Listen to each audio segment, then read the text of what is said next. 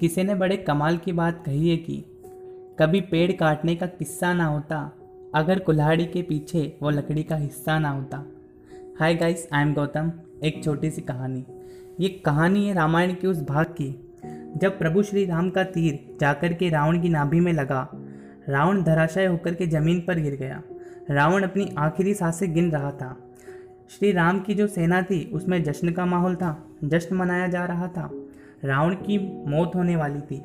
श्री राम ने लक्ष्मण को बुलाया और कहा कि, एक काम करना है फटाफट से। लक्ष्मण ने बोला कि, क्या भैया, क्या काम करना है?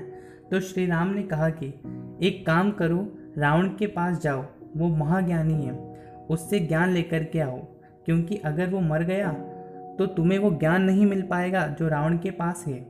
लक्ष्मण हंसने लगे। उन्होंने कहा कि, भैया, क्या मज़ाक है? रावण जो कि घमंडी है, अहंकारी है, जिसने हम भाभी का अपहरण किया था, उस रावण से आप ज्ञान लेने के लिए कह रहे हो? श्री राम ने कहा कि मेरा आदेश है, मानना पड़ेगा। लक्ष्मण का मन नहीं था, अंदर से अच्छा नहीं लग रहा था, बुरा लग रहा था, लेकिन भैया का आदेश था, मानना था। गए जाकर के रावण के सर के पास खड़े हो गए और रावण से कहा कि, हे रावण, तुम्हारा आखिरी वक्त चल रहा है। जाने से पहले मुझे ज्ञान दे करके जाओ। भैया ने मुझे यहाँ भेजा है। जो लक्ष्मण की आवाज़ में तुनक थी, जो गुस्सा था, वो रावण को पसंद नहीं आया। रावण ने सर फेर लिया। लक्ष्मण ने जब ये देखा तो उन्हें गुस्सा आ गया। वापस वो गए श्री राम के पास और जाकर के कहा, भैया, आपसे पहले ही कहा था, वो घमंडी है अहंकारी है उससे क्या ज्ञान मिलेगा? तो पूछा श्री राम ने, कहाँ खड़े थे? तो लक्ष्मण ने बताया कि उसके सर के पास खड़ा था। उसका आखिरी वक्त चल रहा है। अगर वो कुछ बोलेगा, मुझे सुनाई नहीं दिया तो? छोटे भाई का ये जो मज़ाक था, उनको पसंद नहीं आया। श्री राम मुस्कुराए। अब की बार श्री राम खुद चले गए। कुछ बोले नहीं। जाकर के रावण के चरणों में बैठ गए।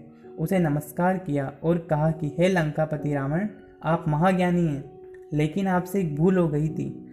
आपने मेरी पत्नी का अपहरण कर लिया था, जिसकी सज़ा मैंने आपको दी है।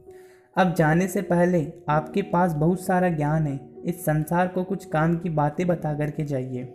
रावण ने कहा कि, पहली बात तो मुझे बड़ा अच्छा लगा कि तुमने अपने भाई को ये सिखा दिया कि संस्कार क्या होते हैं, अनुशासन क्या होता है। गुरु के पास ज्ञान लेने अगर जाते हैं तो सर के पास खड़े नहीं होते, पैरों में बैठा जाता है। और दूसरी बात, तुम्हारे, मेरे बीच में सिर्फ़ एक अंतर है, जिसकी वजह से आज तुम्हारी जीत हुई है और मेरी हार हुई है। श्री राम ने निवेदन किया कि, क्या अंतर है? तो रावण ने बताया, मैं हर मामले में तुमसे श्रेष्ठ हूँ, बुद्धि में श्रेष्ठ हूँ, बल में श्रेष्ठ हूँ। यहाँ तक कि तुम्हारे पास सिर्फ़ सोने का महल है और मेरे पास में सोने की नगरी लंका है। रावण ने जब ये बात श्री राम से कही तो श्री राम ने फिर से पूछा कि, वो अंतर क्या है? जो आपने बताया नहीं। तो रावण ने बताया कि, तुम्हारा भाई तुम्हारे साथ खड़ा है। लक्ष्मण आखिरी वक्त तक डटा हुआ है। और मेरे भाई ने मेरे साथ धोखा किया। मेरे भाई ने तुम्हें जाकर के बताया कि रावण की नाभि में तीर लगेगा तो रावण की मौत होगी। अपना मेरे खिलाफ खड़ा है, अपना तुम्हारे साथ खड़ा है। इस दुनिया को बताना, ज़िंदगी में जब अपने साथ होते हैं, तभी बड़े से बड़ा युद्ध जीता जाता है। ये छोटी सी कहानी, मज़ेदार कहानी, ज़िंदगी में बहुत बड़ी बात सिखाती है। लाइफ में अपनों के साथ के साथ कर दिखाओ कुछ ऐसा कि दुनिया करना चाहे आपके जैसे।